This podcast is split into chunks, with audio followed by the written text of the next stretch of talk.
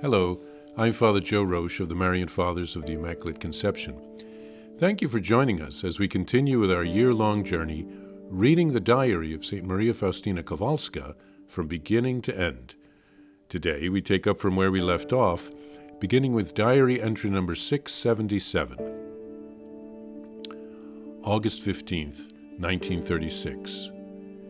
During a Mass celebrated by Father Andrasz, a moment before the elevation, God's presence pervaded my soul, which was drawn to the altar. Then I saw the Mother of God with the infant Jesus. The infant Jesus was holding on to the hand of Our Lady. A moment later, the infant Jesus ran with joy to the center of the altar, and the Mother of God said to me, See with what assurance I entrust Jesus into his hands. In the same way, you are to entrust your soul and be like a child to him. After these words, my soul was filled with unusual trust. The Mother of God was clothed in a white dress, strangely white, transparent. On her shoulders she had a transparent blue, that is, a blue like mantle, with uncovered head and flowing hair. She was exquisite and inconceivably beautiful. She was looking at father with great tenderness, but after a moment he broke up this beautiful child, and living blood flowed forth. Father bent forward and received the true and living Jesus into himself. Had he eaten him? I do not know how this took place. Jesus, Jesus, I cannot keep up with you, for in an instant you become incomprehensible to me. The essence of the virtues is the will of God. He who does the will of God faithfully practices all the virtues. In all the events and circumstances of my life, I adore and bless the holy will of God. The holy will of God is the object of my love. In the most secret depths of my soul, I live according to the, His will. I act exteriorly according to what I recognize inwardly as the will of God. Sweeter to me are the torments, sufferings, persecutions, and all manner of adversities by divine will than popularity, praise, and esteem by my own will. Good night, my Jesus. The bell is calling me to sleep. My Jesus, you see that I am dying from the desire to save souls. Good night, my beloved. I rejoice at being one day closer to eternity. And if you let me wake up tomorrow, Jesus, I shall begin a new hymn to your praise. July 13th. During meditation today, I came to understand that I should never speak about my own interior experiences but that I should conceal nothing from my spiritual director. And I will especially ask God to enlighten my spiritual director. I attach greater importance to the words of my confessor than to all the lights taken together that I receive interiorly. Amid the greatest torments, I fix the gaze of my soul upon Jesus crucified. I do not expect help from people, but place my trust in God. In His unfathomable mercy lies all my hope. The more I feel that God is transforming me, the more I desire to immerse myself in silence. The love of God is doing its work in the depths of my soul. I see that the mission which the Lord has entrusted to me is beginning. Once, when I was praying fervently to the Jesuit saints, I suddenly saw my guardian angel, who led me before the throne of God.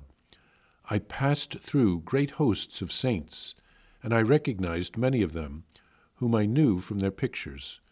I saw many Jesuits who asked me from what congregation I was. When I answered, they asked, Who is your spiritual director? I answered that it was Father A.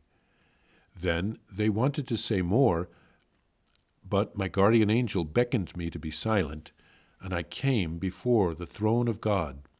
I saw a great and inaccessible light, and I saw a place destined for me close to God, but what it was like I do not know, because a cloud covered it.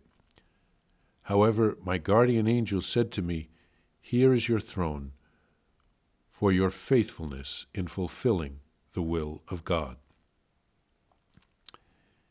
Here, St. Faustina had a very interesting vision during Mass. She felt the presence of God, and she saw Our Lady and the infant Jesus. The infant Jesus becomes the consecrated host. Our Lady, our Lord wants to remind us that the Eucharist really and truly is the body, blood, soul, and divinity of Jesus Christ. Then, Our Lady also wants to teach St. Faustina that she can trust Father Andrasz when she opens her heart to him during confession. Faustina learns that doing the will of God faithfully means that one is practicing all of the virtues. Our congregation, the Congregation of Marians of the Immaculate Conception, came under a rule of the religious life called the Rule of the Ten Virtues of the Blessed Virgin Mary back in the 17th century. There is also a chaplet of the Ten Virtues. It celebrates the ten of the virtues that Our Lady truly lived. It teaches us how to live like her. The virtues are purity, prudence, humility, faithfulness, devotion, obedience, poverty, patience, mercy, and sympathy in sorrow. Our Lady truly lived these virtues, and she truly lived always the will of God. St. Faustina feels here that God is transforming her, and so she feels called to silence because of all that God was doing in her soul. And she sees that her mission that God is calling her to is just beginning. Then she had an experience of being led by her guardian angel before God's throne and catching a glimpse of where she would be after she dies where her throne would be placed, very close to God, because of her faithfulness in doing God's will. God is preparing a place for each of us, so let's all be faithful to our vocations and to our state in life.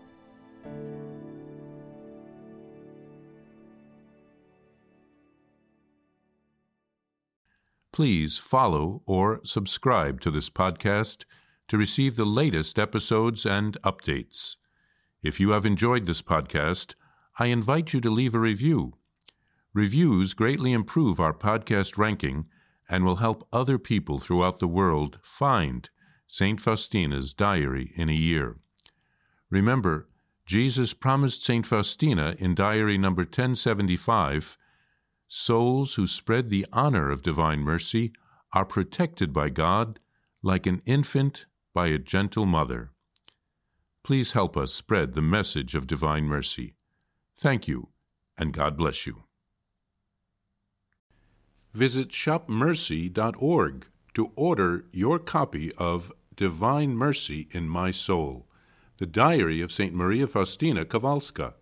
It's available in print in English, Spanish, and Polish, and in English as an e-book. Available now on shopmercy.org. Are you enjoying this podcast? I invite you to listen to more shows brought to you by the Marian Fathers of the Immaculate Conception. Join us daily for enriching spiritual content, which will help you on your journey with Jesus Christ. Simply visit DivineMercyPlus.org for a complete list of our shows. That's DivineMercyPlus.org.